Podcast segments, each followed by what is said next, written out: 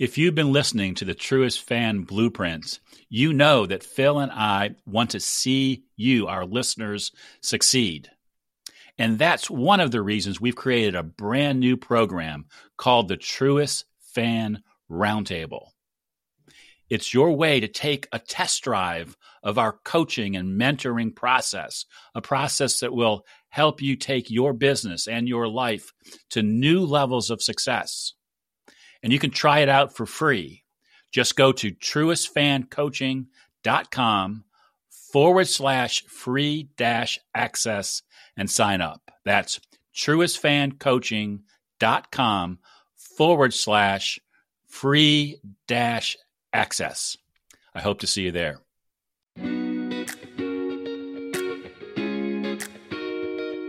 The reason that it's hard for people to delegate is because they want to be in control. They want to have their fingerprints, their hands, where a successful leader, and I see this every day, when you are a good leader, you do two primary things, I think.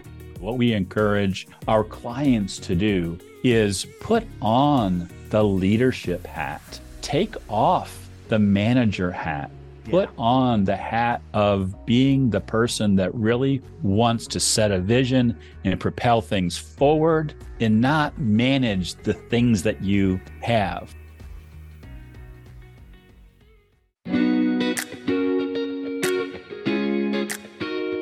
Welcome to the Truest Fan Blueprint, a podcast for financial advisors and other professionals looking to get the most out of yourself and your business.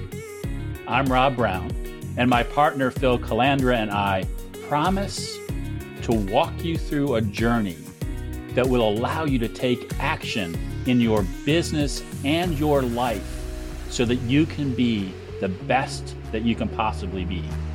Thanks for listening. Yes, you have it right. It is time for the truest Fan Blueprints. Rob Brown here, along with my partner Phil. Hey, Phil. Hi, Rob. Good to be with you again. Absolutely, uh, Phil. I am I'm excited about this conversation because we really teed it up on the last podcast. Uh, one of the things that we focused on was the importance of saying no. I mean, no is is part of our 4D framework, a process that we teach our clients for how they get the most important things done. And the D's just really quickly are what should you delete? What should you delegate? What should you defer, put off into the future? And then what should you do right now? And we want to talk about one of those D's today because it's it's essential, um, and it's delegate. There's a great quote that we read, and not sure who said this. It's it's attributed to that great unknown, um, but the quote is: "Delegation is not about micromanaging, it's about trusting others to do their best work. Yeah. And I can't tell you how many times in working with a client, a successful client, great business owners who are afraid to delegate. Number one, because they like to have their hands in everything. They are micromanagers. But number two, they kind of say something like, I would never give something somebody else on my team to do that I wouldn't be willing to do myself, which is a great thing to say, but it's a horrible thing to do. Yes, you should be willing to do it yourself. You never know when you might have to pitch in because somebody's unexpectedly out of the office and you've got to pick up the ball and run for them. But that doesn't mean that that work is not important work that is okay to pass along to somebody else on the team who is better suited to do it. I mean, that's that's really kind of at the root of delegation, finding the people on your team who are better suited to do the other important work that needs to be done that you as the team owner, team leader shouldn't be doing. So I, I think that's that's really important. I know Phil, you've seen that over and over again in your work. Yeah, time and time. I, I I was listening to the quote that you had given. Delegation is not about micromanaging; it's about trusting others to do the best work. You've never heard the term micro leader, but you've heard the term micromanager, right. and that's what we're talking about. A good leader delegates. A good manager manages. One's about people, one's about processes and systems. Don't confuse the two. The people that can't delegate are the ones that are, in my view, probably need to work on leadership because they want to manage the process. They're afraid to give it up. What's the old saying? You've all heard it. If you want something done right, do it yourself. Take that out of your, your vernacular, take that out of your mind because that's not going to propel your business as a firm owner. It's not going to pr- propel you as an individual. You have to have the ability to think. There's no micro leader, there's a micromanager. I love that. I love that. I've never heard that said before, not even in preparation for this podcast. It just came, uh, just came to me, Rob. Just, yeah. it just comes. I know, I know. It's that's what happens when you've got so much uh, gray matter in between your ears. But yeah, it's, it's a great point because what we're encouraging our listeners to do, what we encourage our clients to do, is put on the leadership hat, take off the manager hat, hmm. put on the hat of being the person that really wants to set a vision and propel things forward and not not manage the things that you have. It, it kind of reminds me of my first job as a manager. I was totally ill prepared for helping the advisors, the financial advisors who worked for me at the time to coach them into growing their businesses. I was really good at growing my business. I was a really good producer. I, mean, I grew mm. faster than a lot of advisors, and that's why they made me a manager. But I had never thought about how do I take what I know and translate it to others. And I had to learn that. I mean, I did learn that, and I became a very good manager and leader. But what I did first was micromanage. I would go around and look for like little things that I could fix um, because that made me feel like I was getting something done. And like back then, like a, a sending a FedEx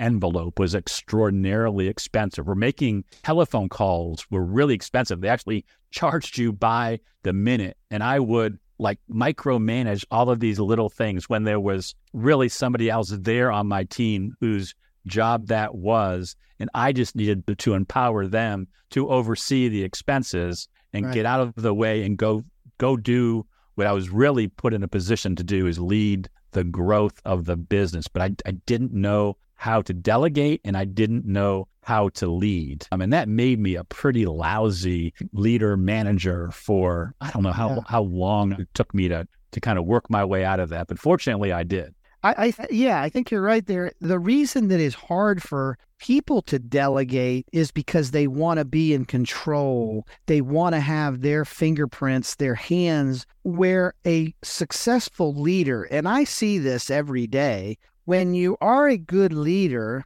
you do two primary things, I think. You cast the vision, you build the culture, and you get out of the way. Because if you've got the right people in place, maybe it's the fact that you don't have the right people or you haven't identified the right people within your organization.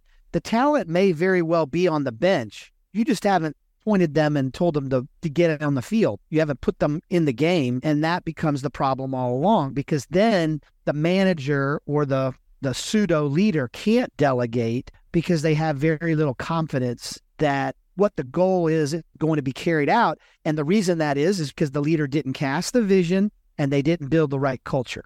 That those are great points. I think where that really extends is in identifying the the vision and the culture, you're also deciding who's going to be on your team and whether you're trying to harness the talents of the folks who are already on the team so that you can, as the quote said a little bit ago, trust them to do th- their best work, or you're delaying hiring because you don't know how to describe the position that you want to add to the team so that you can again trust people and help them do their best work. That that becomes a really important so part of good delegation is having the right people to delegate to on your internal team uh, but also many of the folks listening to this podcast have other people who help support their businesses in home offices or Yeah. maybe they work with other in a professional network where they work with other attorneys or accountants that work with their clients.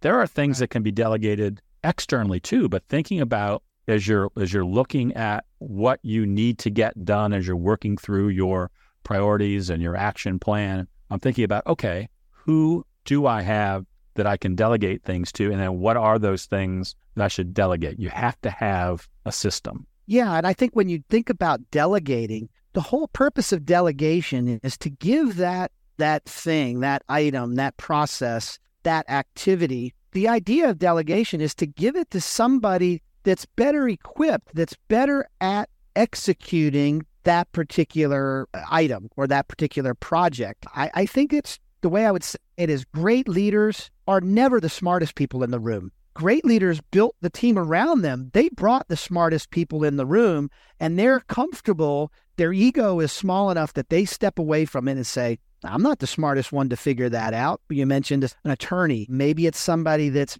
built a firm or worked in the capacity that you most need in your current state. But the greatest leaders are never the smartest people in the room. They bring the smartest people in the room. Small leaders, small thinkers will never do that. They, they don't want to let smart people in the room because then what happens is it diminishes them. That's a poor leader. Or they think it will diminish them when in reality, having the right people around you make you look smart. If looking smart is important to you. And I don't think it necessarily Yeah, I don't think it's about looking smart. It's about getting results. It's about achieving what I say to my clients is our objective as your advisor is to help you achieve your most cherished financial goals. That's the way I say it to clients. As a firm owner, you should be thinking, I'm going to assemble and delegate to the people that can help our organization reach our most important goal, or uh, you use the word cherished for that matter. But too many times leaders don't do that, or they don't recognize who is the best person to delegate to, and then it just kind of spins out of control forever. Yeah. And that takes us really back to where I started the podcast in talking about our 4D framework. Because whether you're looking at your daily to do list or looking at the list of possible action items for your truest fan action plan that you're going to work on for the next sprint, you can look at that list of possibilities and say, okay, I've got stuff on here that really isn't important. I'm going to delete it. I'm just going to get rid of it because you're trying to get to the things that you are going to do. But number two, ask yourself, what among these action items, these to do items, can I delegate and who should I delegate that to? That cuts down on the things as a leader that you need to work on because you, in your planning and prioritizing process, are deciding who to push that task, that action item out to on your team or outside of your team Right. that's best at it because that's why they're on your team. Right. And I think the micromanager, if they will get out of their own way and they would learn to delegate, what they'll find is that the team members, the people that they've assembled around them, the cream rises to the top, right? You will all of a sudden discover things about people that you didn't know. You didn't know that they were so skilled and so capable because you got out of the way and you let that happen. People, it's human nature, I think, for people to naturally want to learn. We've talked in the past, Rob, about the importance of reading, right? People naturally, I think human nature naturally wants to get better. They want to be successful. They want to be part of a winning team. Micromanagers won't let that happen. Good Yeah. leaders will allow it to happen. Yeah, that's absolutely right. And and what you were saying there, Phil, reminded me of something that happened a few months ago with a client who was thinking about getting rid of one of his team members because he was offering that team member a promotion to kind of come out of the back office and go into the front office. And he asked me to talk to that team member on his behalf just to see what was wrong, what was what was off about what was being offered. And this team member who is in the back office says, I like being in the back office. And if you go back and talk to my boss about the changes that I made in the back office that have made what we do better, he Yeah. probably couldn't name them. But if you asked him that in front of me and I said what they are, he'd go, "Wow, I didn't know it was you that did that." Yeah. So good. so that was just a case of delegating work to someone who was really good at doing the back office grind, Yeah. who loved the grind, and in Yeah. loving the grind, his talents really came out and made a difference to everybody on the team. And Yeah. if I if I were slapping anybody's hand, it would have been the leader of that team because he wasn't recognizing what was being done Yeah. because he had properly delegated but didn't appreciate it. And he was trying to turn a team member that was really good from what he was at what he's doing into something that he thought he needed more. And that was like, Yeah. That's so uh, good. yeah, That's so good, Rob. I, I think in my own practice, when we were in massive growth mode, Trish, she had Series 7, 65, 6, 63. And if you asked her, she just didn't want to be out front. She didn't want to be client facing. She wanted to be in the back. She wanted to be the heartbeat of the practice. And that's what propelled our success. It was recognizing you naturally would think, well, you have all these licensing.